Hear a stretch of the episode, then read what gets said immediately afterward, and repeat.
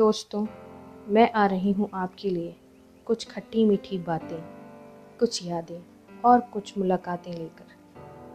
कुछ ऐसी कहानियाँ जो बस दो लोगों के दरमियाँ लिखी जाती हैं, कुछ गमों की सरसराहट और कुछ खुशी की चहचहाहट जो लोगों को अपनों का एहसास करा जाती है। मुझसे मिलना ना भूलिएगा हर मंगलवार। ज़रा सुनिए और सुनते रहिए अपनों की।